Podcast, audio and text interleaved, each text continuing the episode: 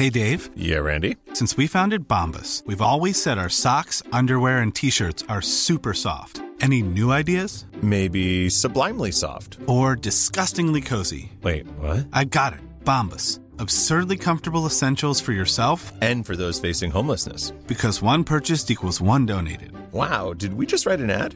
Yes. Bombas. Big comfort for everyone. Go to bombas.com slash ACAST and use code ACAST for 20% off your first purchase. Many of us have those stubborn pounds that seem impossible to lose, no matter how good we eat or how hard we work out. My solution is PlushCare.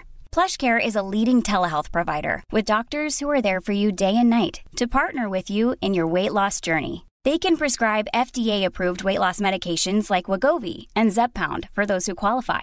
Plus, they accept most insurance plans. To get started, visit plushcare.com slash weight loss. That's plushcare.com slash weight loss. Hey, it's Ryan Reynolds, and I'm here with Keith, co star of my upcoming film, If, only in theaters, May 17th. Do you want to tell people the big news? All right, I'll do it. Sign up now and you'll get unlimited for $15 a month in six months of Paramount Plus Essential Plan on us. Mintmobile.com slash switch. Upfront payment of $45 equivalent to $15 per month. Unlimited over 40 gigabytes per month. Face lower speeds. Videos at 480p. Active Mint customers by 531.24 get six months of Paramount Plus Essential Plan. Auto renews after six months. Offer ends May 31st, 2024. Separate Paramount Plus registration required. Terms and conditions apply if rated PG.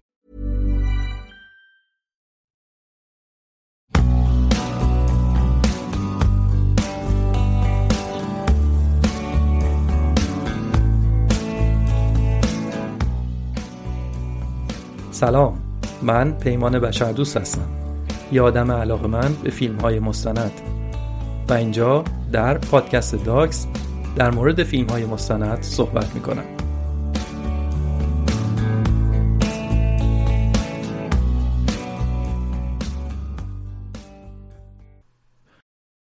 لغتنامه ده خدا واژه مرز رو اینطور تعریف می‌کنه. مرز حد فاصله میان دو کشور است. مرزها خطوطی هستند که از طریق اونا میشه قلمرو و سرحدات یک سرزمین رو تشخیص داد. مفهوم مرز از اون دسته از موضوعاتی هست که خیلی میشه راجبش فکر کرد و حرف زد. مثلا اینکه چرا این خط دقیقا از این نقطه به خصوص رد شده؟ چرا از یک کیلومتر اون طرفتر رد نشده؟ چی باعث میشه که آدمای این طرف خط با آدمای اون طرف خط مرز با هم فرق داشته باشن؟ چطوره که پرنده ها یا مثلا ابرها می‌تونن از مرز رد بشن و برن اما آدم ها نمی‌تونن و پشت این دیوار میمونن؟ و سوالای این تیپی. گاهی اوقات ممکنه که بین دو کشور اصلا مرز فیزیکی وجود نداشته باشه. مثلا در بین کشورهای اروپایی رایج دیگه بعضی اوقات این حالت وجود داره که مرز فیزیکی شما نمی‌بینی. و فقط از یه جایی پرچم دو کشور رو زدن. که یعنی از اینجا به بعد دیگه مال اون یکی کشور شده. ممکنه هم که نه انقدر شل نباشه و یک مقررات سفت و سخت مرزی بین دو کشور حاکم باشه. سیم خاردار و دیوار بتونی و ایستگاه مرزی و غیره. که اینا قطعا برمیگرده به شرایطی که بین اون دو کشور حاکمه. حالا سختگیر باشیم یا سختگیر نباشیم اما مسئله اینه که اصل تعریف مرز و وجودش یک امر لازمیه. چرا لازمه؟ چون وقتی که سرحدات دو کشور توافق شده و معلوم باشه دیگه به احتمال زیاد یکی از اونا نمی‌تونه ادعایی راجع به زمینهای اون طرف مرز داشته باشه. بنابراین مشخص بودن مرز می‌تونه باعث امنیت کشور بشه. اما یه وقتایی هم هست که نه. سرحدات و قلمروی کشور خیلی معلوم نیست. اونجاست که خود همین خط مرزی فعلی که دارن میشه محل مناقشه. و هر دو کشور ادعاهای خودشون رو روی اون مطرح می‌کنن. اون وقت همین مرزها تبدیل میشن به خط مقدم جنگ بین دو کشور. متاسفانه هم اگه ما یه نگاهی به دوروبر کشور خودمون بندازیم و همسایه هامون رو نگاه کنیم می‌بینیم که خیلی از کشورهای اطرافمون روی زمین های همدیگه ادعا دارن و به خاطر همین هم مدام مرزهاشون محل درگیری و تنش هستش. اصلا چرا راه دور بریم؟ جنگ ایران و عراق از اولش بر سر همین ادعاهای مرزی عراق بود دیگه. اما یکی از خطرناکترین مرزهای دنیا مرز بین پاکستان و هند هست. مناقشه مرزی پاکستان و هند یکی از قدیمی ترین مناقشات مرزی دنیاست و اصلا قدمتش به اندازه قدمت خود کشور پاکستانه. یعنی از روزی که کشور پاکستان تأسیس شد اونا بر سر مرزشون با هند درگیری داشتن. داستان از اینجا شروع میشه که بریتانیا از اوایل قرن 19 میلادی به مدت تقریبا یک و نیم قرن بر هند سلطه داشته. کشور بزرگ پر از منابع مختلف و از همون موقع هم پر جمعیت. نتیجه اینکه اینا ثروت تولید می‌کردن و این پولها و منابع در نهایت راهی بریتانیا می‌شد. اما از اوایل قرن بیستم یعنی دیگه صد سالی بود که بریتانیایی ها در هند بودن. که کم کم هندی ها فعالیت رو برای استقلال بیشتر کردن. دو رهبر اصلی که جریان استقلال شبه هند رو هدایت می‌کردن یکیشون ماهاتما گاندی و اون یکی محمد علی جناح بودن. شاید یه چیزی نزدیک به 20 درصد جمعیت هندو اون موقع مسلمان بودن و بقیه هندو و سیک و بودایی و سایر ادیان بودن. گاندی و جواهر لال نهرو که نماینده هندوها بودن. و از اون طرف هم محمد علی جناح و اقبال لاهوری هم از بزرگترین فعالان مسلمان استقلال هند بودن. اولش هم همگی یک هدف رو داشتن و اونم این بود که بریتانیا رو از هند دور بکنن. اما بعدش رهبرای مسلمان اصرار کردن که ما باید یک کشور مسلمان برای خودمون داشته باشیم که همه مسلمونا که در بیشتر ایالتهای هند در اقلیت هستن همشون جمع بشن بیان اونجا ساکن بشن. اولش هم گاندی موافق این مسئله نبود و می‌گفت ما باید یک کشور باقی بمونیم هزاران ساله که همه ادیان کنار همدیگه زندگی کردیم الانم بمونیم اما نهایتا سیر حوادث طوری پیش رفت که گاندی زیر بار این خواسته رفت و بر سر این مسئله هم توافق کردند. دست آخرم نایب السلطنه بریتانیا که توی هند بود این طرح رو تصویب کرد و در 15 اوت سال 1947 یعنی بیشتر از 70 سال پیش کشور پاکستان به معنی سرزمین پاکی تأسیس شد. استقلال شبه قاره هند هواشی زیادی داشت. داستان سریلانکا و بنگلادش و بقیه رو دیگه نمیگم. بحث ما بر سر پاکستان و هند هست الان. از طرف بریتانیا یک وکیل به اسم ردکلیف معمور شد تا در یک زمان خیلی کوتاهی نقشه تجزیه هند رو بکشه. با توجه به پیچیدگی های منطقه و مدت کمی که این بابا داشت که این نقشه رو بکشه خروجی خیلی خوبی ازش در نیومد از اون چون رهبرای هند و پاکستان می‌خواستن هرچی زودتر مستقل بشن و نقشه تجزیه هند و پاکستان رو لازم داشتن هرچی زودتر. حالا تهیه این نقشه هم داستان جالبی داره. چطوری این آدمی که قبلش اصلا در هند نبوده شهرها و دارایی های این کشور بزرگ رو الان باید میبایستی بین دو تا کشور تقسیم می‌کرده. چطور این کارو کرده؟ مثلا رودخونه ها رو به کی داده؟ یه سری ایالت ها بودن که اکثریت جمعیتشون مسلمون بودن. خب تکلیفشون معلوم بود. مال پاکستان می شدن یه سری که جمعیت مسلمونا و هندی ها تقریبا مساوی بود رو چیکار می‌کردن؟ مثلا ایالت رو نصف می‌کردن نصفش رو می‌دادن به پاکستان. اون وقت تکلیف هندوها و سیکایی که در اون ایالت بودن و در بخش پاکستانی بودن چی می‌شد؟ و مسائل پیچیده این تیپی یا مثلا شهر لاهور رو اولش این آقای ردکلیف قرار بوده که به هند بده.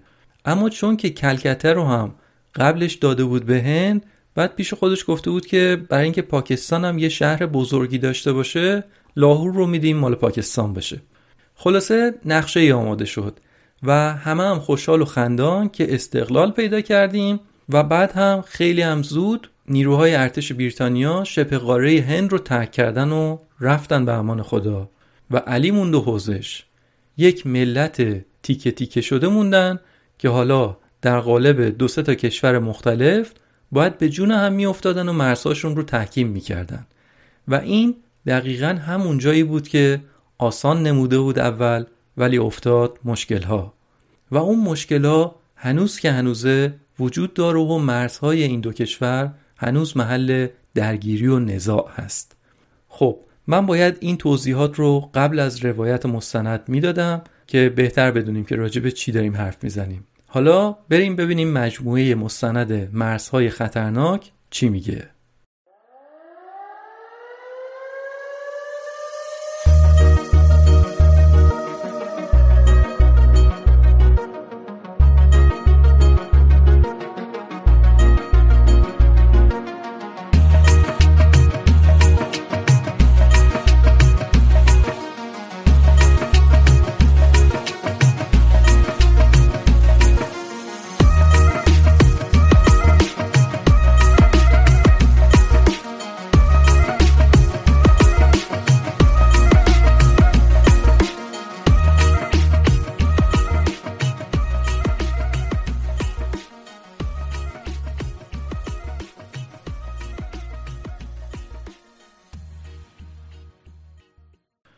توی این اپیزود یک مجموعه مستند رو براتون روایت می‌کنم. اسم مجموعه هست مرزهای خطرناک سفری در دو سوی مرز پاکستان و هند.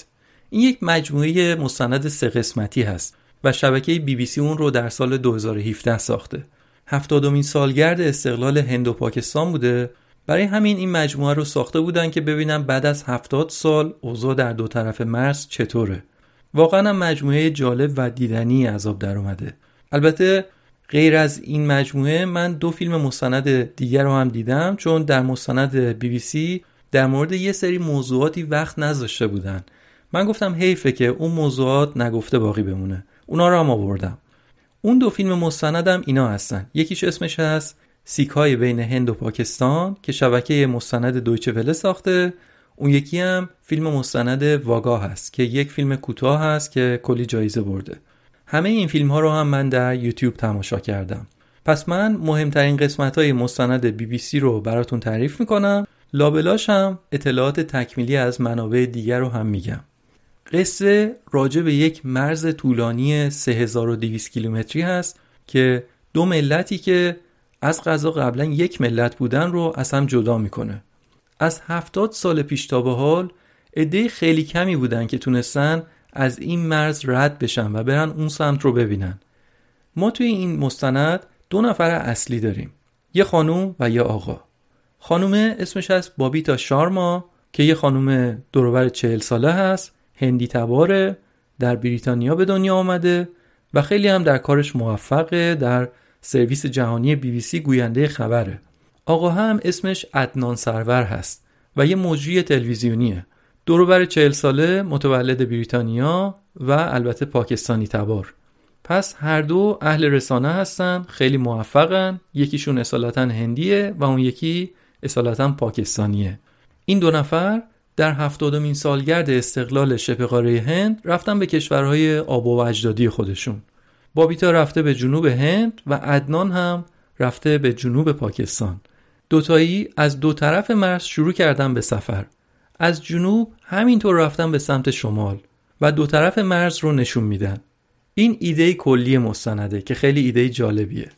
اگه بخوام برنامه سفر رو به صورت کلی بگم اینطوریه که بابیتا در هند میره به ایالت گجرات بعد میره ایالت راجستان بعد پنجاب و در نهایت جامو و کشمیر. اون طرف مرز هم عدنان همزمان. از ایالت سند شروع کرد بعد رفت به ایالت پنجاب پاکستان کشمیر پاکستان و نهایتا به ایالت گیلگیت پس این برنامه کلیشون بوده حالا بریم جزئیات سفر رو ببینیم در سمت هندی بابیتا سفرش رو از شهر آدیپور در استان گجرات شروع کرد. اتفاقا مهاتما گاندی اهل همین ایالت گجرات بوده و یه بخشی از خاکستر گاندی هم در همین شهر کوچک آدیپور نگهداری میشه.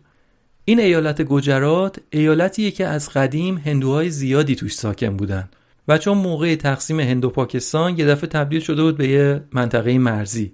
خیلی از هندوهایی که ساکن جنوب پاکستان بودن به این منطقه اومدن و ساکن شدن.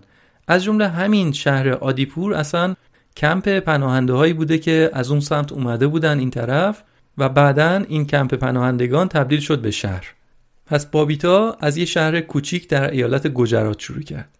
اون طرف مرز عدنان سفر خودش رو از بندر کراچی در جنوب پاکستان شروع کرد. کراچی بزرگترین شهر پاکستانه. یک کلان شهر با جمعیت بالای 20 میلیون نفر. در زمان استقلال هند جمعیت کراچی 500 هزار نفر بود. اما به خاطر موقعیت بندری که داشته نزدیک به یک میلیون مسلمان از سمت هند به کراچی مهاجرت کرده بودند که خیلی از اونا روشنفکرا بودن، صنعتگرا بودن، هنرمندای مسلمونی بودن که توی هند زندگی می‌کردن. کشورها که جدا شدن اینا بیشترشون راهی کراچی شدن و این شهر نیم میلیونی در عرض این مدت شده 20 میلیون نفر. عدنان در کراچی برای اینکه جو فرهنگی شهر رو نشون بده با هنرمندای کراچی ملاقات کرد و سراغ کسایی رفت که زوایای متفاوتی از پاکستان رو به نمایش میذاشتن. مثلا رفت به یک گالری هنری که نقاشی های مدرن با تم اعتراضی رو نمایش می‌دادن و بعدم رفت به یه سالن نمایش مد که شاید بشه گفت چیزی کم از سالن های نمایش مد اروپا نداشت. البته خب سالن نمایش مد بود به سبک و ذائقه پاکستانی. مدل های زیبارو لباس های خوشدوخت و سالن های مجلل همه چیز خیلی حرفه‌ای بود. اما مسئله این بود که خیلی از فعالیت های هنری در این شهر از جمله همین سالن مد به صورت زیرزمینی انجام میشه. دلیلش هم این نیست که سالن مد غیرقانونی باشه یا نقاشی اعتراضی غیرقانونی باشه. نه قانونیه. منتها آدم های تندرو زیادن و راحت به کسایی که پاشونو از دایره های تعریف شده سنتی فراتر می‌ذارن حمله می‌کنن. برای همینم اینا پنهانی و زیرزمینی فعالیت می‌کنن.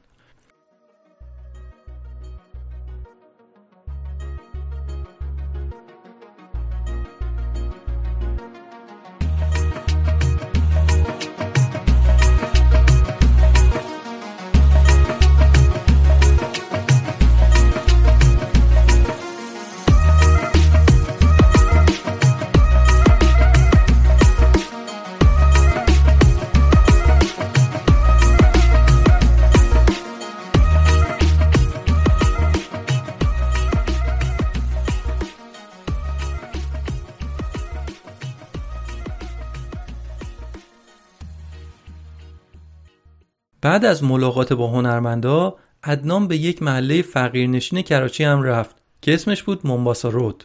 مومباسا در اصل یه شهریه در کنیا در آفریقا. و دلیل اینکه اسم یه محله در جنوب پاکستان مومباسا هست اینه که تعداد زیادی از افراد آفریقایی تبار در این منطقه از کراچی زندگی می‌کنن. و جالب این که صدها ساله که در شبه قاره هند ساکن هستن. اما هنوز با تحقیر بهشون نگاه میشه و بهشون میگن شیدی ها که یه کلمه با بار معنایی تحقیرآمیز و غیر انسانی.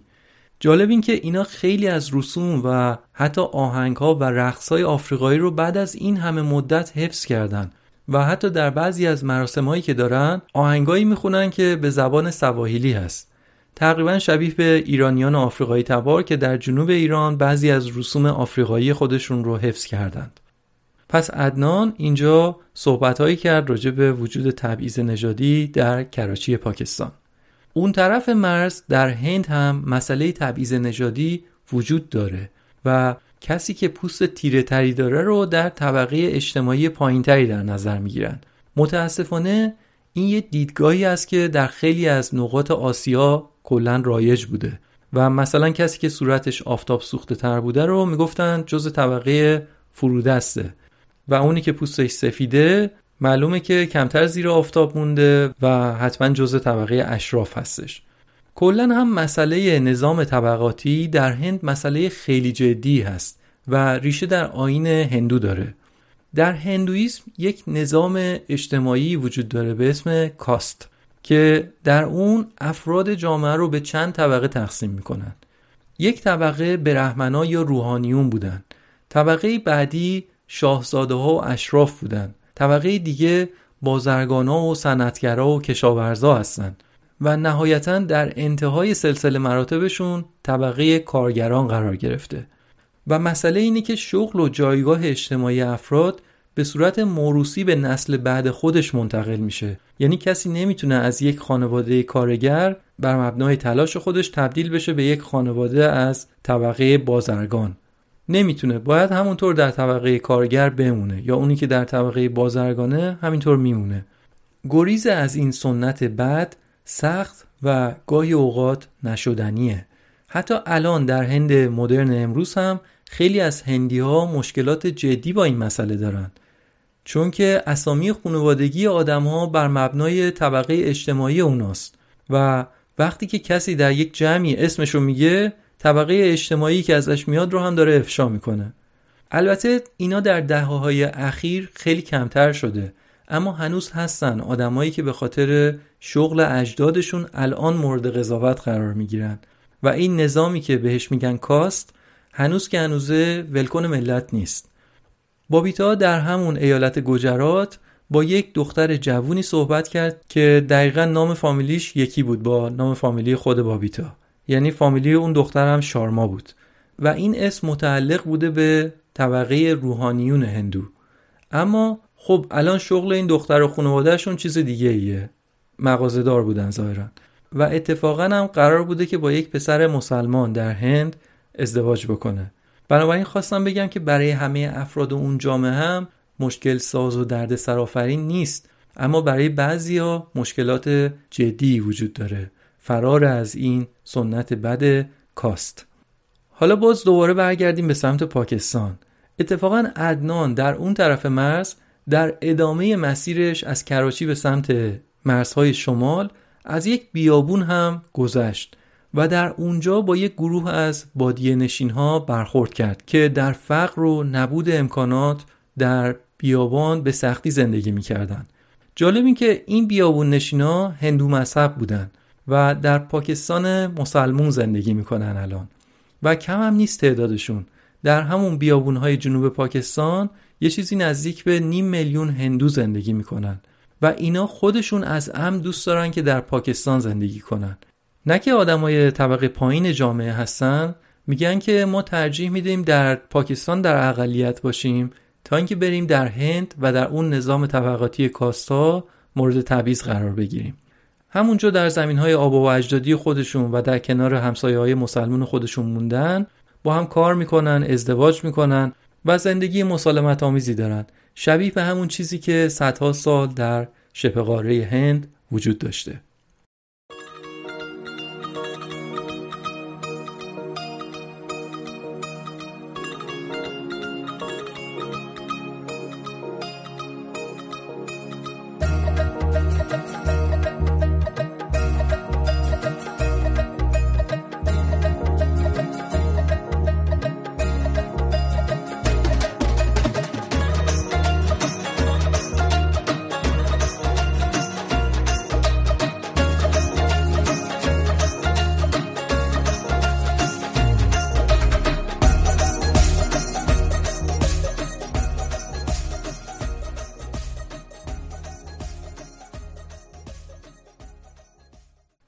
بعد از دیدن های جنوبی بابیتا و عدنان از دو طرف مرز راهی شمال شدند تا به منطقه پنجاب برسن. این دو نفر در امتداد مسیرشون به سمت شمال چندین بار به سمت خود مرز هم رفتن و ایستای بازرسی و حضور نیروهای امنیتی رو نشون دادن. اما غیر از خود مرز به شهرهای مرزی هم سر زدن تا ببینن مردم در دو طرف مرز چطور زندگی می‌کنن.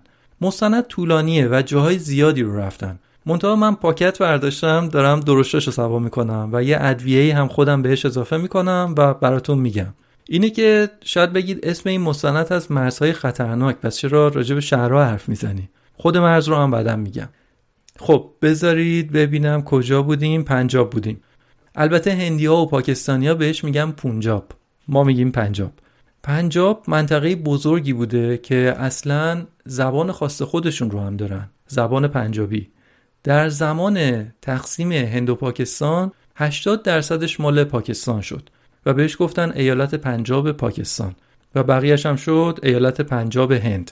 بیشتر از 100 میلیون نفر از جمعیت پاکستان الان توی همین منطقه پنجاب پاکستان زندگی می‌کنن. یعنی یه چیزی نزدیک به نصف جمعیت پاکستان در همین ایالت هستن. بزرگترین شهر پنجاب هم شهر لاهور هست. در سال 2017 که این مستند ساخته شده بود عدنان می‌گفت که یه چیزی نزدیک به نصف خونه های پاکستان برق ندارن نصف خونه های پاکستان سال 2017 بنابراین تأمین برق یک مسئله خیلی مهمیه برای دولت پاکستان. یکی از راههایی هم که برنامه دارن که از اون طریق برق تولید بکنن انرژی خورشیدیه. عدنان در مسیرش به سمت پنجاب از یک نیروگاه خورشیدی بازدید کرد. که حاصل سرمایه گذاری چینی ها بود. خب بالاخره پاکستان که با هند همسایه قدرتمند خودشون سرشاخ هستن. پاکستان هم گرچه روابط خوبی رو با آمریکا داره اما توی سالهای گذشته گرایش شدیدی پیدا کرده به سمت چین. مثلا چینی ها در همین زمینه نیروگاه خورشیدی چندین میلیارد دلار در پاکستان سرمایه گذاری کردن. حرف و حدیث هم در مورد حضور چینی ها زیاده و متفاوت هم هست. یه عده میگن چینی خیلی با ما خوبن و اصلا چه ایرادی داره ما هم با غرب رابطه داشته باشیم با آمریکا در ارتباطیم و هم با چین در ارتباط باشیم. یه دم میگن که نه چینی ها نیات شومی در سر دارن و پاکستان داره با آتیش بازی می‌کنه. بر حال عدنان به لاهور رسید و در لاهور به دیدن یک زوج سالمن رفت که اونا تقسیم هند و پاکستان رو به چشم خودشون دیده بودن و تجربه کرده بودن. محمد یوسف و همسرش اقبال بیبی بی. این زن و شوهر پیش از تقسیم هند در شرق پنجاب ساکن بودن اما چون مسلمان بودن باید خونه هاشون رو ول می‌کردن و به سمت غرب پنجاب و به سمت شهر لاهور می. اون زمان هر دوشون زیر 20 سال سن داشتن و این جابجایی اونا هفتاد روز طول کشیده بود. بیبی بی اقبال گفت که هندیا به ما مسلمونا گفته بودن که اگه به ما کاری نداشته باشید ما هم به شما آسیبی نمی‌زنیم. اما یه دفعه وقتی که ما خواب بودیم شب به ما حمله کردند و آدمای زیادی رو کشتن. بعد کسایی که تا دیروز باهاشون دوست بودیم یه شبه تبدیل شدن به دشمنامون. جون اونو برداشتیم و فرار کردیم. توی راه هم تا جایی که چشم کار می‌کرد روستاهایی رو می‌دیدیم که مال مسلمونا بود و آتیشش زده بودن. محمد یوسف این پیرمرد 90 و چند ساله می‌گفت که وقتی که هفتاد سال پیش مجبور به ترک خونه شدیم مادرم ناخوش بود. برای همین مجبور شدم کولش کنم و با خودم بیارمش. دوازده سیزده کیلومتر مادرم رو رو دوشم حمل کردم و بعد مادرم روی دوشم از دنیا رفت. با چه سختی خودمون به لاهور رسوندیم. از اینجا هم یه عده زیادی هندو بودن که مجبور بودن خونه رو از اینجا ترک کنن و به سمت شرق برن. اونا هم حتما همین سختی ها رو کشیدن. خدا خیلی بهمون رحم کرد نجات پیدا کردیم.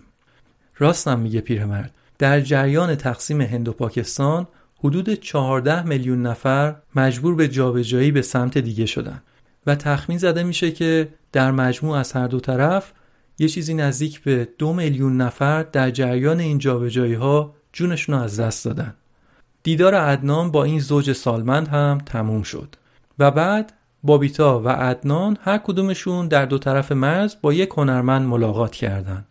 بابیتا با یک نقاش گرافیتی هندی و عدنان هم با یک ستاره بزرگ موسیقی پاکستان مصاحبه کرد و هر دوی این هنرمندان منتقد دشمنی بین هند و پاکستان و طرفدار صلح بین دو کشور بودند.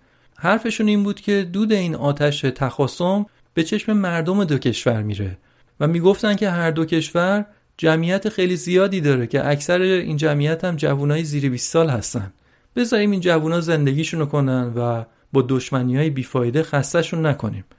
از این نیروی جوانی استفاده کنیم که کشورمون رو توسعه بدیم رشد بکنیم پیشرفت کنیم با همدیگه دوست باشیم. توی سالهای اخیر هند چشمانداز اقتصادی خوبی رو داره پیدا می‌کنه. البته هنوز خیلی از مردم هند وضعیت خوبی رو ندارن اما با این رشد اقتصادی ثابتی که توی این چند سالی داشتن و هر سال میلیون ها نفر از خط فرق اومدن بیرون میشه پیش بینی کرد که در چند سال آینده وضعیت اقتصادی کشورشون خیلی بهتر از این میشه. همین الان هم هند یکی از بزرگترین اقتصادهای دنیا رو داره. بیشتر از یک میلیارد و سیصد میلیون نفرن. خب اینا غذا می‌خوان لباس می‌خوان تجهیزات می‌خوان. خیلی از همین ملزومات وقتی در خود هند تولید بشه اونم برای بیش از یک میلیارد نفر سرجم میشه یک اقتصاد عظیم. و همین الان هم در سال 2021 هند اقتصاد پنجم دنیاست. و تا سال 2030 هند میشه اقتصاد دوم دنیا بعد از چین. داریم راجع به هند صحبت می‌کنیم. کلیشه هایی که تو ذهنمون راجع به این کشور داریم رو باید کم کم بریزیم دور. پاکستان اما وضع خوبی نداره. مستند میگه که اون موقع یعنی سال 2017 نزدیک 60 درصد مردم بی سواد بودن و 40 درصد مردم هم زیر خط فقر. این عدد بالای 60 درصد بی سواد هم دلیلش فقره. خیلی از بچه ها جای مدرسه رفتن از سن 6 7 سالگی مجبور به کار میشن. واقعا ناراحت کننده است. همسایه دیوار به دیوار ما هم هست.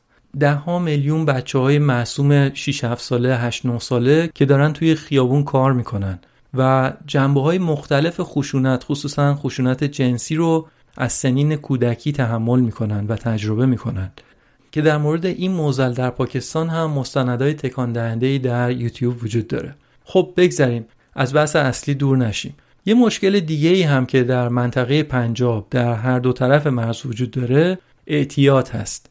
مواد مخدری که در افغانستان تولید میشه برای رفتن به سمت شرق آسیا از این منطقه باید رد بشه.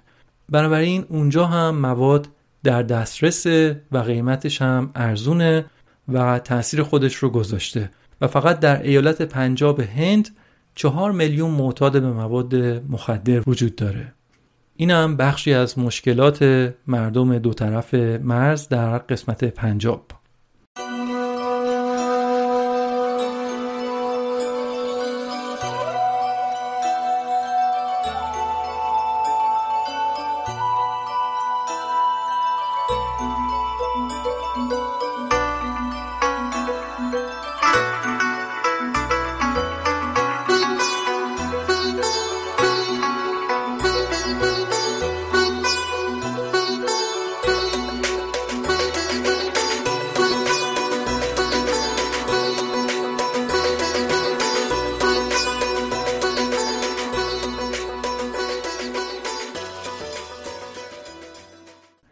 حالا بریم سراغ اقلیت های مذهبی در پنجاب.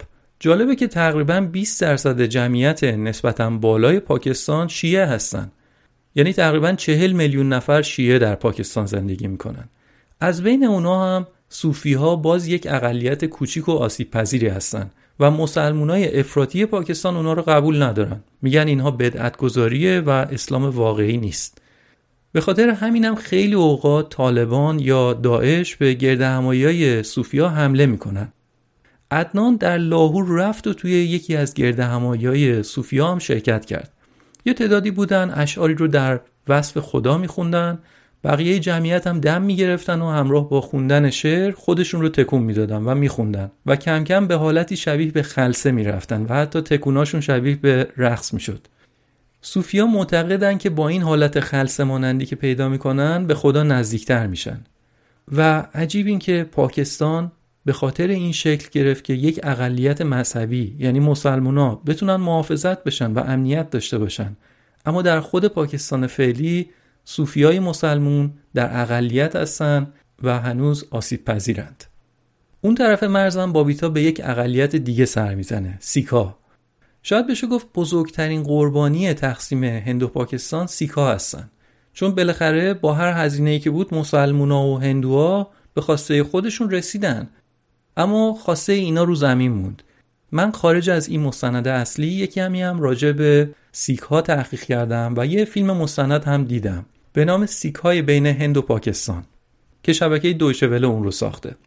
تصوری که خیلی از ما ایرانیا راجع به یک هندی داریم مثلا یک آقای هندی یه فردیه که ریش بلندی داره و سرش رو با یک امامه یا دستار میپوشونه. درسته ها اما همه هندی ها اینطوری نیستن. اینایی که ریش بلند و امامه دارن سیکا هستن که یک اقلیت به حساب میان در هند. هندوها ظاهرشون طور دیگه ایه پیشوای سیکا یک فردی بوده به اسم گورو نانک. گورو یعنی معلم معنوی. این آقای گورونانک در قرن 15 میلادی زندگی می‌کرده و دوروبرش هم آینها و ادیان مختلفی بوده. مسلمان بودن، هندوها بودن، بودایی ها بودن و ادیان دیگه. با الهام گرفتن از ادیان مختلف این آقا یک آینی رو برای خودش درست کرد که آین یکتاپرستی هم هست یعنی خداپرست هستن. عقاید خاص خودشونو دارن. مثلا موهاشون رو نباید کوتاه کنن و به خاطر همینم موهای بلندشون رو زیر عمامه میپوشونن. جالبه که از دیدشون دخترها و پسرها با هم برابر هستن و برای نشون دادن این برابری همه پسرها و مردان در مذهب سیک نام فامیلیشون یه چیز هستش و اونم سینگ هست. سینگ به معنی شیر نر. همه دخترها و خانوما هم نام فامیلیشون هست کور به معنی ماده شیر. پس تمام سیکای دنیا نام خانوادگیشون یا سینگ یا کور. کلا نام فامیلی رو زنونه مردونه کردن. سیکا دو تا معبد دارن که براشون خیلی مهمه. یکیش کارتارپور هست که یه معبدیه که در جایی که گفته میشه که همون گرو نانک پیشوای اصلیشون از دنیا رفته این معبد رو اونجا ساختن. یکی دیگه هم معبد طلایی هست که اون یه معبد بزرگ و خیلی باشکوهیه. هر دو این معبدها هم در پنجاب واقع شده بودن. ولی زمان تقسیم هند و پاکستان سیکا هم دنبال کسب استقلال بودن و می‌خواستن که کشوری به اسم خالصستان یا خالستان رو درست بکنن. خالصستان یعنی سرزمین پاکی. خیلی شبیه به معنی اسم پاکستان. اما وسط اون شلوغ بلوغی ها خواسته اینا نادیده گرفته شد. و ایالت پنجاب رو که تقسیم کردن اون معبد اصلیشون یعنی کاتارپور افتاد تو قلمرو پاکستان و معبد طلایی هم افتاد تو قلمرو هند. بعد از تقسیم هند و پاکستان بیشتر سیکا هم رفتن به هند و بعدش هم خیلی برای استقلال مبارزه کردن دولت هند هم خیلی تلاش کرد که اونها رو سرکوب بکنه و حتی در دهه 80 میلادی نخست وزیر وقت هند خانم ایندیرا گاندی دستور داد که نیروهای ارتش هند به معبد طلایی حمله کنند. این مسئله انقدر سیکا را عصبانی کرد که یکی از سیکای خشبین که از غذا بادیگارد همین خانم نخست وزیر بود اون رو به قتل رسوند. بعد از اون هم دولت هند کم کم یه چیزی نزدیک به سه هزار سیک رو عمدتا در سمت دهلی به انتقام خون نخست وزیر هند کشت. هنوز هم سیکا مبارزه می‌کنن. رهبر سیاسی دارن که هنوز دوست داره که ایالتهای پنجاب هند و پنجاب پاکستان با هم یکی بشن و کشور خالستان رو درست بکنه. اما خب موفق نشدن. برای سیکا زیارت کارتارپور حکم زیارت کعبه رو برای یه مسلمون داره. براشون خیلی مهمه که بتونن برن اون معبد کارتارپور رو زیارت بکنن. حالا این معبد فقط چهار کیلومتر اون طرف از مرز هستش. یعنی اگه اینا بیان لب مرز هند و پاکستان وایسن از توی هند که وایستادن می‌تونن معبد رو اون طرف در پاکستان ببینن اما نمی‌تونستن برن زیارتش کنن. این مسئله خیلی اذیتشون می‌کرد. برای همین سیاستمدارای هند و پاکستان که دوست ندارن که اینها مستقل بشن و بخوان دنبال جدایی و اینها باشن سالها دنبال این بودن که یه تحصیلاتی رو برای سیکا قائل بشن که اینا کمتر برن دنبال استقلال. نهایتا هم در سال 2019 دولت پاکستان یه جاده مخصوص 4 کیلومتری درست کرد که سیکای هندی بتونن بیان لب مرز مدارکشون رو ثبت کنن و بدون نیاز به ویزا سوار یک اتوبوسای خاصی بشن از لب مرز 4 کیلومتر برن داخل مرز پاکستان تا برسن به اون معبد کارتارپور. زیارتشون رو بکنن و دوباره برگردن به هند اسم اون جاده کوتاه رو هم گذاشتن کریدور کارتارپور اون مستندی که گفتم شبکه دویچه وله ساخته در مورد سیکام موضوعش همینه موضوع در مورد یکی از سیکای هندی هست که دنبال برقراری صلح بین پاکستان و هند هست این آقا مسیر Wow. Nice. Yeah. What you're hearing are the sounds of people everywhere putting on Bombas socks, underwear, and t-shirts made from absurdly soft materials that feel like plush clouds. Yeah, that plush. And the best part? For every item you purchase, Bombas donates another to someone facing homelessness. Bombas. Big comfort for everyone. Go to bombas.com slash ACAST and use code ACAST for 20% off your first purchase. That's bombas.com slash ACAST. Code ACAST. Hey, it's Ryan Reynolds, and I'm here with Keith, co star of my upcoming film, If, only in theaters, May 17th. Do you want to tell people the big news? All right, I'll do it. Sign up now and you'll get unlimited for $15 a month in six months of Paramount Plus Essential Plan on us. Mintmobile.com slash switch. Upfront payment of $45 equivalent to $15 per month. Unlimited over 40 gigabytes per month. Face lower speeds. Videos at 480p. Active Mint customers by 531.24 get six months of Paramount Plus Essential Plan. Auto renews after six months. Offer ends May 31st, 2024. Separate Paramount Plus registration required. Terms and conditions apply if rated PG. سفرش رو نشون میده سفر میکنه از هند به سمت کاتارپور و از مسیر سفرش مهمون نوازی و مهربونی پاکستانی ها اینا رو همه رو توی اون فیلم نمایش میده. و با مردم دو طرف صحبت می‌کنه که مردم میگن که ما دنبال جنگ نیستیم دنبال صلح هستیم و غیره. که اون هم مستند کوتاه ولی جالبی بود. اما زمانی که باویتا و عدنان در سفر بودن و اون مستند بی بی سی رو میساختن این گذرگاه کارتارپور درست نشده بود. چند سال بعدترش ساخته شد. برای همین گفتم که این رو هم بگم. شاید می‌دونید که در ایران هم تعداد خیلی کمی سیک داریم که این عزیزان سیک از چندین دهه قبل از هند به ایران مهاجرت کردند.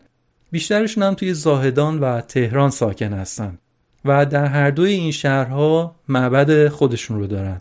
اتفاقا اسم معبدشون در تهران هست معبد گرونانک که البته معروف به مسجد هندان ولی خب مسجد نیست معبد هستش این عزیزان ریشه هندی دارن اما دهه هاست که در ایرانن و شهروند ایران هستن اما به خاطر پوششی که دارن خیلی از ما فکر می‌کنیم که اونا شهروند هند هستن. و عجیب این که گفتیم سیکایی که داخل هند هستن احساس می‌کنن که در اقلیت هستن و مورد تبعیض قرار می‌گیرن و اونهایی هم که در خارج از هند هستن و مخصوصا میرن در کشورهای غربی زندگی می‌کنن به خاطر عمامه که میبندن یا به خاطر ریش بلندی که دارن بعضی از افراد هستن که فکر می‌کنن که اینها مسلمون های افراطی هستن. و در سالهای اخیر که حملات نسبت به مسلمون ها در کشورهای غربی هم زیاد شده بود گزارش های زیادی در مورد خشونت علیه سیک ها هم وجود داشته. این هم از سیک که من دوست داشتم خارج از مستند در موردش صحبت بکنم.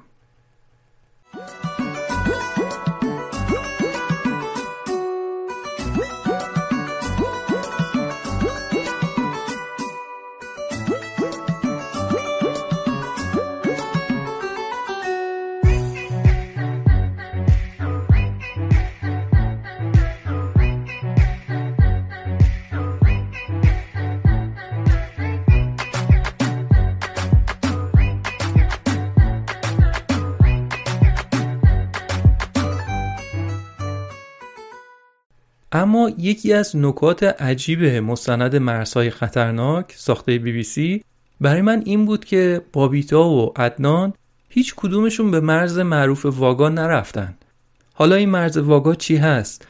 جالبه بدونید که در طول این مرز طولانی 3200 کیلومتری که بین هند و پاکستان هست فقط یک گذرگاه مرزی وجود داره یعنی شهروندای هند و پاکستان اگه بخوام به کشور هم برن خب باید ویزا بگیرن که احتمال گرفتن ویزا براشون خیلی کمه. و تازه اگه ویزا داشته باشن و از مرز زمینی هم بخوان رد بشن می‌تونن فقط از یک ایستگاه مرزی به اسم واگا رد بشن. نظامی های هند و پاکستان بعد از ظهر هر روز وقتی که می‌خوان که مرز رو ببندن یه مراسم خاصی رو اونجا اجرا می‌کنن که خیلی معروف شده. و اگه این مراسم رو ندیدید پیشنهاد می‌کنم همین الان همینطور که دارید گوش می‌دید صفحه گوگل رو باز کنید توی موبایلتون یا توی کامپیوترتون و جستجو کنید مرز واگا. می‌تونید به فارسی هم جستجو کنید. کلی ویدیو و عکس براتون میاره. میگم راجع به این مراسم کلی گزارش و فیلم هست. یکی از اونها یک فیلم کوتاهی بود به اسم واگا که جایزه جشنواره فیلم برلین رو برده و داستان یه پسر بچه هندی هست که با دوستاش یه روزی میرن به لب مرز هند و پاکستان و این مراسم رو تماشا می‌کنن. حالا من چکیده مراسم مرز واگا رو تعریف می‌کنم. هر روز رأس ساعت چهار بعد از ظهر وقتی که می‌خوان دو طرف دروازه مرزی رو به روی همدیگه ببندن یه مراسمی اجرا میشه که خیلی هم پرطرفداره و شده یه مراسمی که هر روز چند هزار نفر از هند و پاکستان پا میشن میرن اونجا تا سربازای خودشون رو تشویق بکنن. یعنی قشنگ این استادیوم جایگاه تماشاچی ها دارن در هر دو طرف. در سمت پاکستان یک دروازه بزرگ وجود داره که مسیر ورود به پاکستان از اونجاست. روی دروازه نوشته شده باب آزادی. یعنی معتقدن که برای آزادی باید از این مسیر گذشت رفت به سمت پاکستان. تماشاچی های دو طرف با شور و حرارت سربازای خودشون رو تشویق می‌کنن و شعار میدن. پاکستانی ها مثلا داد می‌زنن پاکستان زنده باد پاکستان زنده باد. عینا همین کلمات فارسی رو میگن. هندی ها هم شعارهای خودشون رو میگن. ناسیونالیسم از هر دو طرف در هوا موج می‌زنه. ملت با شعرهایی که پر از احساسات ملیگرایانه میرخصن و فریاد می‌زنن و هنجره های خودشون رو میدارن. سربازای مرزی هر دو طرف یک کلاه پارچه‌ای خاص شبیه به تاج خروس روی سرشون دارن. تازه تونتون را رفتنشون پاکوبیدناشون و حرکت های دستشون هم شبیه به خروس شنگی هست. اصلا انگار خودشون اصرار دارن که اینطور به نظر بیان. و شما وقتی که از دور نگاه می‌کنی به این نمایش انگار که یه تعداد خروس شنگی مشکی از سمت پاکستان و یه تعداد خروس شنگی قهوه‌ای از سمت هند دارن میرن به سمت هم. با عجله. همچین که دارن به سمت هم میرن فکر می‌کنی الان که اینا به هم برسن چک افسریه که میخوابونن تو صورت هم. اما خوشبختانه اینطوری نمیشه. فرمانده هاشون یک نره می‌کشن که صداشون توی فضا میپیچه. و بعد نفرات اینور مرز برای اون طرفی ها فیگور می‌گیرن و عرض اندام می‌کنن. هنگ مرزی هستن ها اما یه رفتارهای نمایشی از خودشون نشون میدن. واقعا برای خودش نمایشی شده. یعنی مراسم پایین کشیدن پرچم و بستن مرز از اون حالت نظامی در اومده و بار دراماتیکش بیشتر شده. آخر مراسم هم همونطور که این نیروهای نظامی خیلی به هم نزدیک هستن هر گروه پرچم کشور خودش رو میاره پایین. و دو نفر فرمانده این طرف و اون طرف مرز در حالی که صورتشون سمت دیگه ای هستش یکی به یمین نگاه می‌کنه و یکی به یسار توی همون حالت دستشون رو می‌برن به سمت هم و به هم یه دستی میدن. دست میدن به هم ولی دست دادن گرم نیست توی صورت هم نگاه نمی‌کنن. یه حالت نیمه آشتی نیمه قهر داره دست دادنش شبیه به رابطه واقعی دو کشور. مردمی که برای تماشا اومدن هم سر از پا نمی‌شناسن. تا آخر با هیجان تشویق می‌کنن. اما جالب اینجاست که وقتی با این مردم مصاحبه میشه اونا میگن که آره ما به کشورمون مفتخریم اما اومدیم ببینیم آدمای اون طرف مرز چه شکلی هستن. ما چند دهه قبل همشهری بودیم با هم. حالا افتادیم توی دو تا کشور مختلف. می‌خوایم ببینیم اونا چه شکلی هستن. خلاصه این هم از مرز واگا که در مستند بی بی سی نیومد. اما دوست داشتم که در موردش بگم. عدنان به مرز واگا نرفت. به جاش به یه روستایی در همون حوالی رفت. دلیلش هم این بود که پدر بابیتا در اون روستا به دنیا آمده بود و قبل از اینکه مجبور بشه که به هند نقل مکان کنه در اون روستا زندگی می‌کرد. حالا خود بابیتا اون طرف مرز در هند بودش و نمی‌تونست بیاد این طرف در پاکستان و روستای پدریش رو ببینه. اما به جاش عدنان رفت بقایای خونه قدیمی خانواده بابیتا رو پیدا کرد و براش کمی از خاکش رو لای کاغذ پیچید تا بعدا به عنوان یادگاری به بابیتا بده. با اینکه بابیتا فقط چند کیلومتر اون طرفتر در خاک هند بود و چقدر هم حلاک این بود که خودش اونجا باشه روستا و خونه پدریش رو ببینه. اما نمی‌تونست. یک ملت که به یک زبان صحبت می‌کنن فرهنگشون شباهت های زیادی داره. و فقط دینشون متفاوته. اما یک مرز محکم بینشون کشیده شده و نمی‌تونن هم رو ببینند.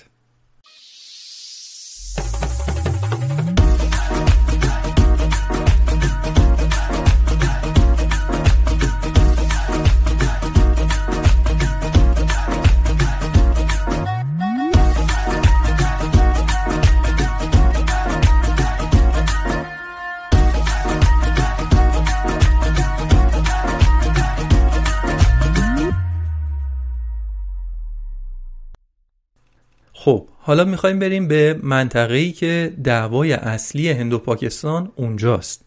یعنی جامو و کشمیر. این منطقه یکی از زیباترین نقاط دنیاست. طبیعت این منطقه واقعا چشم نوازه و اگه کسی فقط تصاویر این منطقه رو ببینه نمی‌تونه حدس بزنه که اینجا یکی از نظامی ترین نقاط روی زمین هست و 700 هزار سرباز توی این منطقه حضور دارن. در زمان تقسیم هند و پاکستان اکثریت جمعیت جامعه و کشمیر مسلمون بودند. اما این منطقه به هند تعلق گرفت. برای همینم پاکستان هیچ وقت این سلطه هند رو به رسمیت نشناخته. و هیچ وقت این دو کشور روی یک مرز بین المللی بین خودشون به توافق نرسیدن. خیلی ها جامعه و کشمیر رو بزرگترین زندان دنیا می‌دونن. حضور نیروهای امنیتی هند توی این منطقه خیلی سنگینه و اونا تمام کارهای شهروندا رو زیر نظر دارن. خبرنگارای خارجی هم به راحتی اجازه حضور تو این منطقه رو هم ندارند و بابیتا یه جاهای زیرابی رفت و دزدکی فیلم برداری کرد. بابیتا همراه با یه راهنمای محلی به سمت منطقه مرزی جامو و کشمیر هند و کشمیر پاکستان رفتن. رفتن به روستاهای اون اطراف سر زدن و پای صحبت اهالی نشستن. مردم صحبت از این می‌کردن که آره ما نشستیم توی خونمون یا رفتیم سر مزرعهمون داریم کار می‌کنیم. یه دفعه یه خمپاره از سمت پاکستان میاد رو زمین خونمون رو خراب می‌کنه آدما رو از بین می‌بره. با یه پیرمردی صحبت می‌کردن که دستش از کتفش قطع شده بود. می‌گفت که رفته بودم سر زمین داشتم شیر گاوا رو میدوشیدم که یه دفعه از سمت پاکستان یه بمب اومد. خودم اینطوری زخمی شدم پسرم هم همونجا بود کشته شد. تازه عروسی کرده بودن. پسرم از بین رفت. دیگه با این وضعیت معلولیتم چجوری کشاورزی کنم؟ بابیتا با عروس این پیرمرد که بیوه اون پسر فوت شده بود هم مصاحبه کرد که خیلی دردناک بود و افسردگی و استیصال رو می‌شد در چهره اون زن بیچاره دید. می‌گفت که همیشه فکر می‌کنه که الانه که دوباره ارتش پاکستان سمت ما شلیک بکنه و چند نفر کشته بشن. یک ترس همیشگی که همیشه باهاش هست. اون سالی که این مستند ساخته شد 28 نفر از ساکنان اون روستاها به خاطر همین تیرای غیبی که ناقافل از سمت پاکستان فرود میاد جونشون رو از دست داده بودن. مردم اون مناطق جای دیگه ای رو هم ندارن که برن. زمیناشون اونجاست و کار دیگه ای هم غیر از کشاورزی بلد نیستن.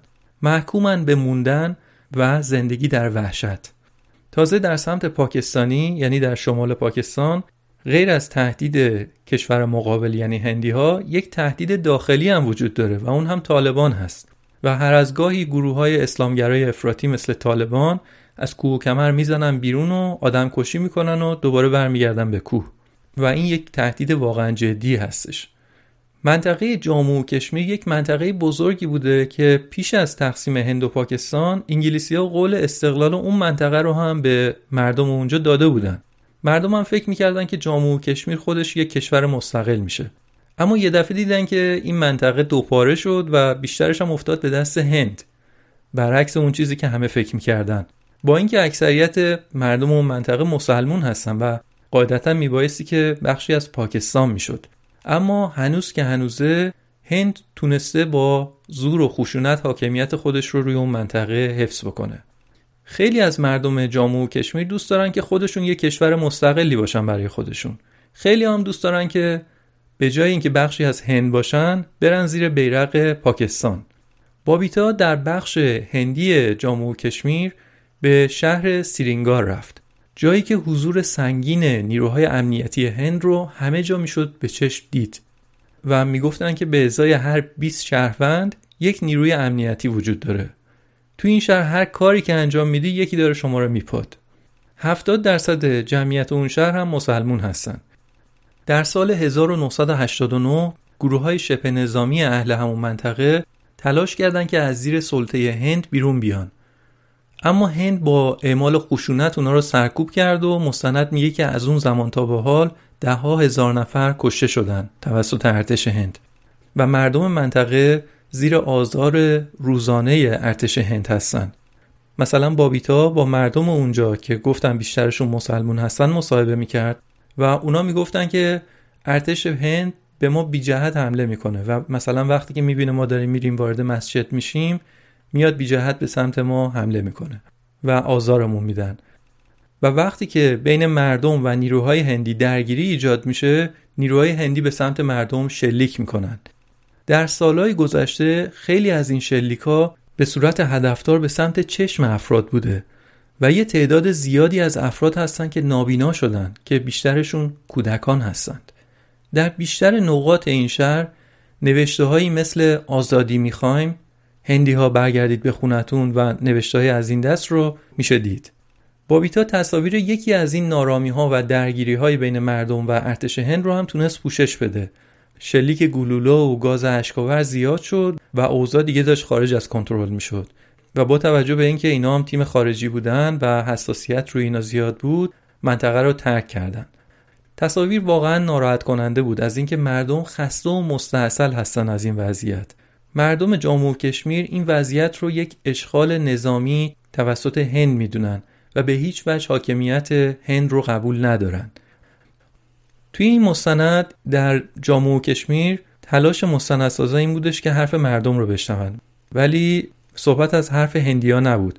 برای اینکه من بدونم که حرف هندیا چیه هم کمی تحقیق کردم و یه گزارش رو دیدم که یک روزنامه نگار آمریکایی به اسم شین اسمیت با مقامات دو طرف مصاحبه کرده بود. اونجا مقامات هندی سازمان اطلاعات پاکستان رو متهم می‌کردن به اینکه تروریست های اسلامگرا مثل طالبان یا سایر گروه های جهادی رو پاکستانیا پرورش میدن و برای ناام کردن هند به کشمیر میفرستن. هندیا می‌گفتن که ما حاکم قانونی این منطقه هستیم و این وظیفه ماست که مقابل تروریستا بیسیم و جلوی دخالت پاکستان رو بگیریم. این هم حرف هندی هاست.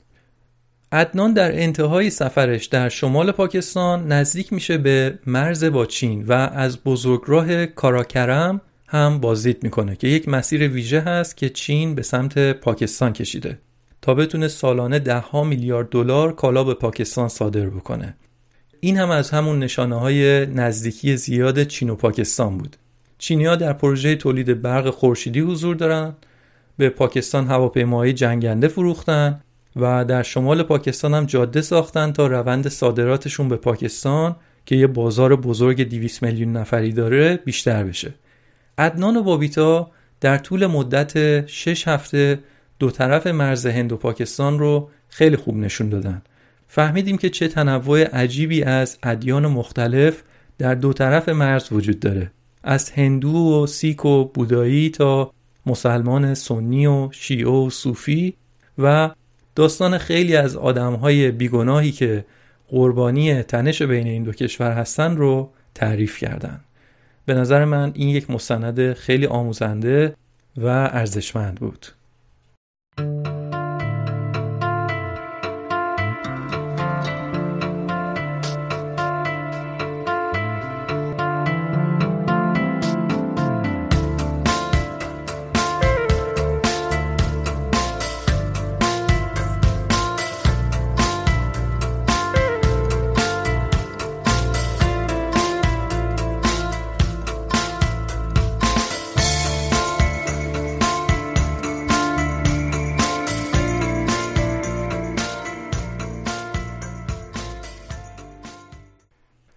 طبق روال معمول در این اپیزود هم یک کارشناس مطلع و درجه یک داریم. خیلی خوشحالم که در این اپیزود فرهمند علیپور عزیز رو با خودم دارم. فرهمند در دانشگاه روزنامه نگاری و بعد روابط بین الملل خونده و تجربه سالها روزنامه نگاری داره. در چند سال گذشته هم در صفحه اینستاگرامش فعال بوده و مطالب آموزشی خیلی جالبی رو در زمینه سیاست، تاریخ و مسائل مختلف فرهنگی به مخاطبای خودش ارائه کرده و آموزش داده. من خودم یکی از کسایی هستم که همیشه مطالب فرهمند رو دنبال می‌کنم. خلاصه اینکه خیلی خوشحالم که فرهمند در این اپیزود با ماست. خب بریم سراغ سوالا. دولت هند پاکستان رو به این متهم می‌کنه که گروه های جهادی و تروریست های دیگر رو پرورش میدن و به کشمیر میفرستن تا بخوان هند رو از این طریق بی بکنند. فکر می‌کنید چقدر این ادعا درست باشه؟ اتهام حمایت از تروریسم به قصد بیثباتی هند اتهامی است که همیشه هند نسبت به پاکستان روا میداره حمایت پاکستان از گروه های جهادی حمایت پاکستان از گروه های تجزیه طلب کشمیری در رسانه هاشون گروه هایی که مبارزه مسلحانه می‌کنه چیزی که همیشه از طرف دولت هند و رسانه های هندی به پاکستان نسبت داده میشه. اما این رو هم توجه کنیم که دقیقا پاکستان هم چین اتهاماتی رو دائم به هند نسبت میده. خصوصا در منطقه بلوچستان پاکستان جایی که گروه های تجزیه طلب حضور دارند و مبارزات مسلحانه و خشونت آمیزی بین دولت پاکستان ارتش پاکستان و گروه های تجزیه طلب وجود داره. دولت پاکستان دولت اسلام آباد دائم هند رو متهم می‌کنه که شما دارید از این گروه های تجزیه طلب بلوچ حمایت می‌کنید. نکته دیگه به افغانستان برمیگرده. یعنی جایی که هند و پاکستان رقابت خیلی شدیدی دارند.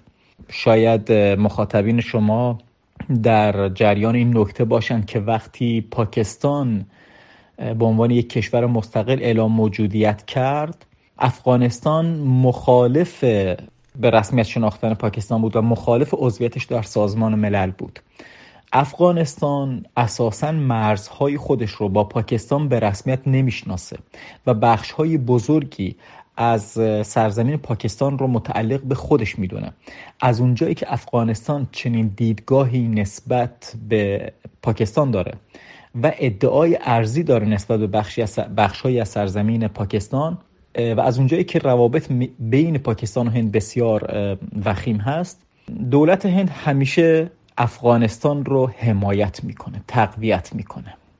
اینه که پاکستانی اعتقاد دارن که هند می‌خواد در کابل دولتی به وجود بیاد که یک دولت ضد پاکستانی باشه یک حلقه محاصره علیه پاکستان ایجاد کنن. دولت های افغانستان بجز دوره طالبان تقریبا همیشه مناسبات خیلی خوبی با هند داشتند و همین امروز هم دارند و معمولا حتی تیم های اطلاعاتی افغانستان برای آموزش به هند ارسال میشن. بودجه مجلس افغانستان رو هند پرداخت کرد. چندین کنسولگری در جنوب افغانستان داره نزدیک مرز پاکستان. چند تا از صدهای بزرگی که آبشون به ایران وارد می‌شد رو پولشون رو هند پرداخت کرد و خیلی کارهای دیگه همیشه کمک های به افغانستان داره. پاکستان این رو تهدید بر خودش می‌دونه و اساسا وقتی که طالبان قدرت گرفت و که مورد حمایت پاکستان بودن پاکستان خیلی خوشحال شد چون احساس کرد که حالا افغانستان حیات خلوت خودش شده و هند رو بیرون انداخته. و اگه دقت کنید یکی از کارهایی که طالبان انجام داد که بعضی میگن با تحریک پاکستان بود نابود کردن مجسمه بودا بود. مجسمه های بودا بود که خدایان هندی ها بودن. بعضی میگن پاکستان عمدن این کارو کرد به عنوان یک نشانه یا اینکه تحریک کرد طالبان رو به انجام دادن این کار. به هر صورت این درگیری ها بین هند و پاکستان بسیار زیاده و گاه در سرزمین افغانستانی در سرزمین های دیگه این رو انجام میدن.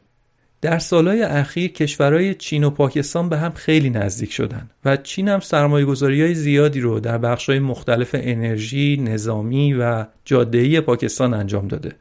به نظرت عاقبت این همکاری چیه؟ آیا چیزی هستش که پاکستان بخواد نفع ببره ازش؟ بله کاملا درسته پاکستان در سالهای اخیر به شدت به چین نزدیک شده باید بیاد بیاریم که به طور تاریخی و سنتی پاکستان متحد آمریکا بود. اما یک اتفاقاتی رخ داده که باعث شده که گرایش پاکستان به سمت چین بره. داستان به زمانی برمیگرده که هند و پاکستان دو کشور مستقل شدن. اون موقع هند به رهبری جواهرلال نهرو که اولین نخست وزیر هند بود ایشون سیاست جنبش عدم تعهد رو یعنی نه به قولی بگیم نه شرقی نه غربی نه شوروی نه آمریکا رو برگزید و ایشون به همراه جمال عبدالناصر و برخی دیگه از بنیانگذاران این جنبش بودند. در عوض پاکستان در اون سالها کشوری بود که به آمریکا نزدیک شد. رفته رفته هرچی تاریخ گذشت هند آروم آروم به شوروی نزدیکتر شد. و یک کشور تا حدود سوسیالیستی شد نه خیلی حالا اونقدر غلیظ ولی خب به سمت شوروی گرایش پیدا کرد. در حالی که پاکستان به شدت به سمت آمریکا گرایش پیدا کرد و حتی در کنار ایران و ترکیه سه کشوری شدند که پیمان سنتو رو امضا کردند و یک کمربند حفاظتی به نوعی آمریکایی شدند علیه نفوذ شوروی و همکاری های گسترده هم ساواک ایران هم سازمان استخبارات پاکستان هم با و موساد و سازمان اطلاعات ترکیه با هم داشتند میت. برای سرکوب گروه های چپ و نفوذ کمونیست ها برای همین پاکستان یک کشوری شد که به آمریکا خیلی نزدیک شد و آمریکا از لحاظ نظامی پاکستان خیلی بهش کمک می‌کرد و می‌دونیم که سالانه 3 میلیارد دلار کمک نظامی هنوز هم البته این کمک ها ادامه داره به پاکستان ارائه می‌شد. و آمریکا این کشور رو در کنار خودش داشت برای کنترل کردن چین و هند و تاثیرگذاری روی این کشورها. اما به مرور سیاست در هند تغییر کرد. بعد از فروپاشی شوروی هند آروم آروم گرایش بسیار بزرگی به سمت آمریکا پیدا کرد و از اونجایی که هند یک کشور یک میلیاردیه و بهترین گزینه برای کنترل کردن چین هست. آمریکا تمرکزش رو بیشتر به سمت هند برد و آروم آروم پاکستان دلسرد شد و فهمید دیگه اون متحد همیشگی رو نداره و باید یک متحد تازه پیدا می‌کرد. از یه طرف از طرف دیگه چین بود که رقیب آمریکاست رقیب هند و نیاز داشت که یک مسیری رو طی کنه برای اینکه به اقیانوس هند برسه و بهترین راه پاکستان بود که یک سرمایه گذاری بسیار هنگفتی چین در پاکستان انجام داد بزرگراهی که از شمال تا جنوب پاکستان رو به هم میدوزه و باعث تحول اقتصادی خیلی بزرگی در کشور پاکستان شد. پاکستان کشوری نیست که روابطش رو با آمریکا رو به تیرگی بره. ولی خب احتمالا اتکای بیشتری به چین خواهد داشت. همین الان جدهای جنگنده رو با همکاری یعنی از روی پلتفرم های جنگنده های چینی می‌سازه همکاری های نظامی شده داره گسترش میده. ولی احتمالا پاکستان سعی می‌کنه که یک رابطه متعادل با آمریکا حفظ کنه. ولی خب با چین هم به عنوان قول تازه اقتصاد جهان همچنان احتمالا روابطشون رو گسترش بدن. منطقه جامو و کشمیر محلیه که بین پاکستان و هند و حتی چین تقسیم شده. و خصوصا هند و پاکستان دهه هاست که در موردش درگیری دارند. با توجه به پیچیدگی اوضاع آیا چشماندازی برای حل شدن این مناقشه وجود داره؟ منطقه کشمیر در هند خب می‌دونید دولت آقای مودی که یک هندوی ناسیونالیست کمی افراطی هست ایشون برخی از قوانینی که مال ایالت کشمیر بود رو لغو کرد. اینها یک تعهداتی بین دولت محلی کشمیر و دولت مرکزی وجود داشت که مثلا برای فروش زمین و اسکان کردن جمعیت دیگه دولت دست دولت بسته شده بود.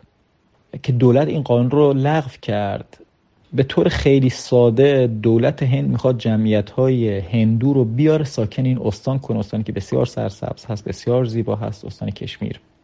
و از وضع فرهنگی هم بخوایم بگیم یکی از مناطق واقعا فرهنگی بسیار نزدیک به ایرانه. می‌دونیم که ایران و زبان فارسی در هند قبل از اینکه مستعمره انگلیس بشه برای صدها سال زبان فارسی زبان میانجی بود در شبه قاره هند. این یکی از قوانین که اینها انجام دادن کشمیری ها بسیار نگران بودند که اگر در کشور هند بمونن آروم آروم دولت هند میاد و با تجربه اینکه کشور یک میلیارد نفر جمعیت داره شروع می‌کنه به انتقال دادن جمعیت های هندو به سرزمین های کشمیر برای تغییر دادن ترکیب جمعیتی.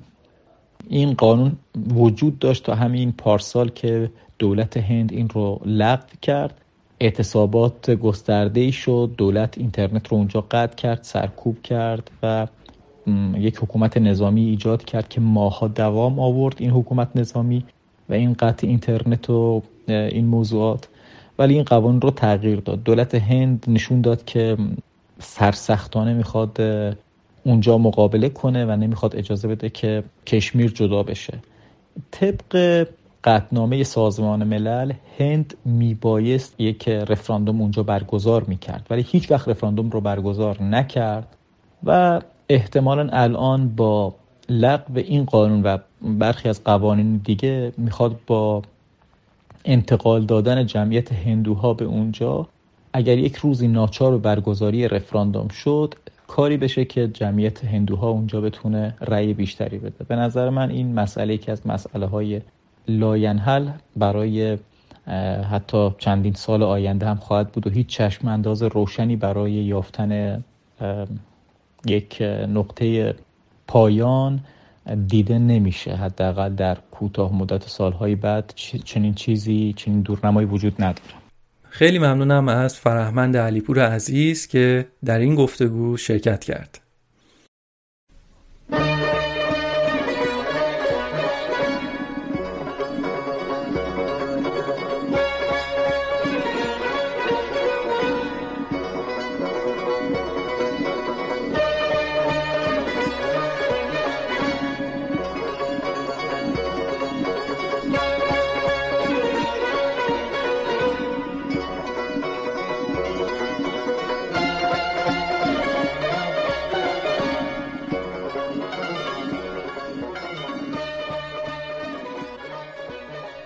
در یکی از صحنه های مستند مرزهای خطرناک عدنان به یک پایگاه نیروی هوایی ارتش پاکستان رفته بود و با یه خانم خلبان که شاید اولین خلبان زن پاکستان بود صحبت می‌کرد عدنان بهش گفت که باید حس خیلی باحالی باشه که با هواپیمای جنگنده توی آسمون پرواز بکنی درسته؟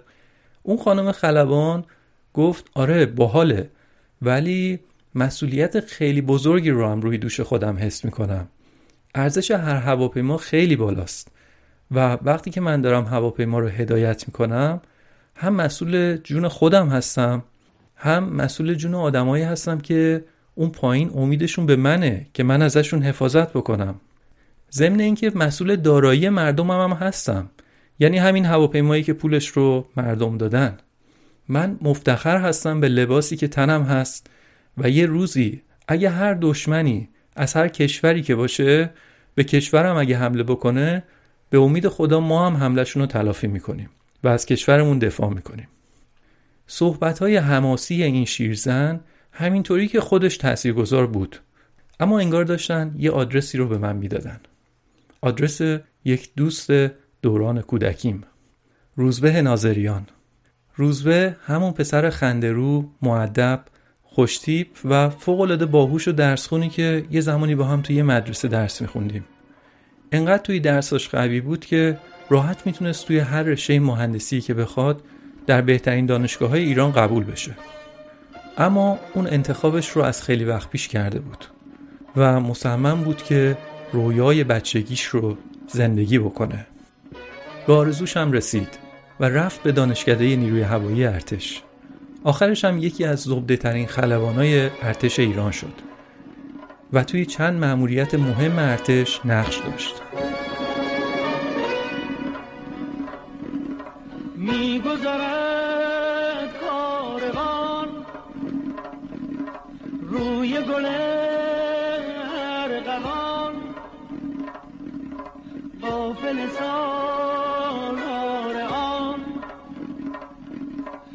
سر به شهید جوان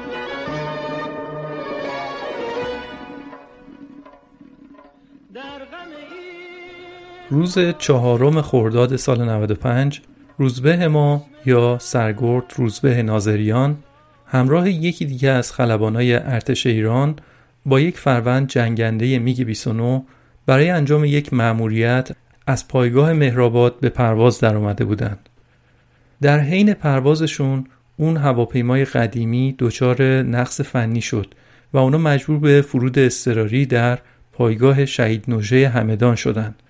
روزبه با مهارت بالا و شجاعت هرچه تمامتر تونست هواپیما رو سالم روی زمین بنشونه. اون تونست یک هواپیمای ارزشمند رو برای کشوری که عاشقش بود حفظ کنه. اما شدت ضربه نشستن هواپیما انقدر زیاد بود که باعث آسیب شدیدی بهش شد و اون رو سخت مجروح کرد. و نهایتا چند ساعت بعد روزبه به همون جایی که بهش تعلق داشت یعنی آسمان پر کشید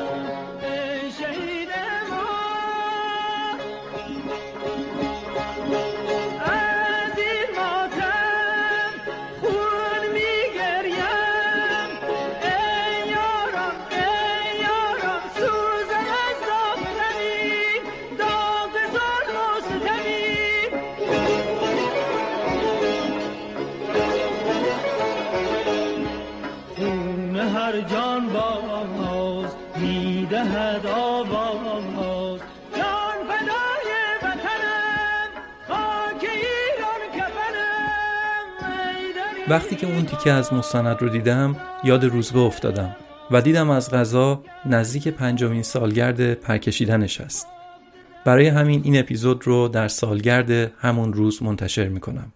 باشه که یادش گرامی داشته بشه و باشه که به گوش آریو برزن پسر روزبه که الان دیگه باید نه سالش باشه برسه و مطمئنم که آریو برزن این رو می‌دونه که پدرش یک قهرمان بوده در همون سال 95 فصل اول یک برنامه مستند به اسم خسته نباشید در تلویزیون ایران پخش می‌شد.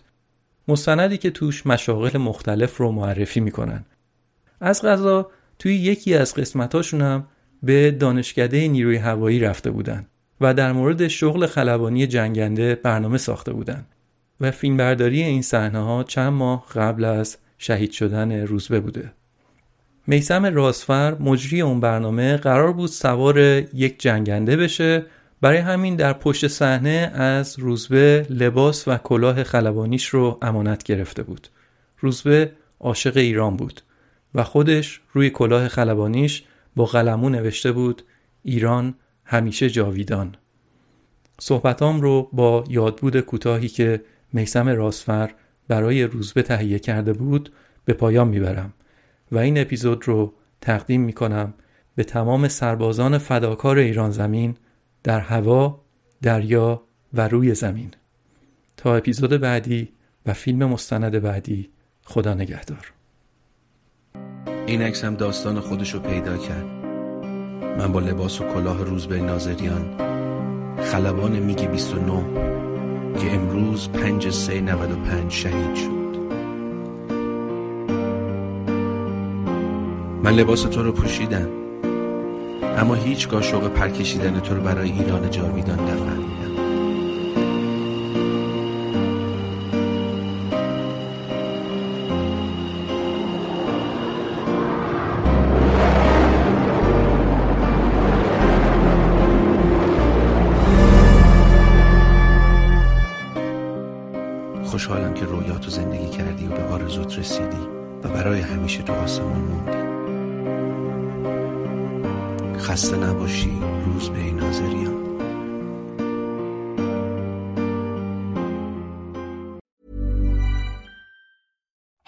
It's Paige DeSorbo from Giggly Squad. High quality fashion without the price tag. Say hello to Quince. I'm snagging high-end essentials like cozy cashmere sweaters, sleek leather jackets, fine jewelry, and so much more. With Quince being 50 to 80% less than similar brands. And they partner with factories that prioritize safe, ethical, and responsible manufacturing. I love that. Luxury quality within reach. Go to quince.com slash style to get free shipping and 365 day returns on your next order. Quince.com slash style. Want to get a chiseled look in the jawline? Sculpt and shape your jawline with added volume from Juvederm Volux XC. Juvederm Volux XC is an injectable gel specifically designed to be robust enough to improve moderate to severe loss of jawline definition. And it is the first and only hyaluronic acid filler approved for the jawline. Add volume to your jawline for a chiseled look with Juvederm Volux XC. For important safety information and to find a licensed specialist, visit juvederm.com. That's J U V E D E R M.com. Not for people with severe allergic reactions, allergies to lidocaine, or the proteins used in Juvederm. Common side effects include injection site redness, swelling, pain, tenderness, firmness, lumps, bumps, bruising, discoloration, or itching. There's a risk of unintentional injection into a blood vessel, which can cause vision abnormalities, blindness, stroke, temporary scabs, or scarring. Talk to a licensed specialist to find out if it's right for you. Visit juvederm.com. That's J U V E D E R M.com.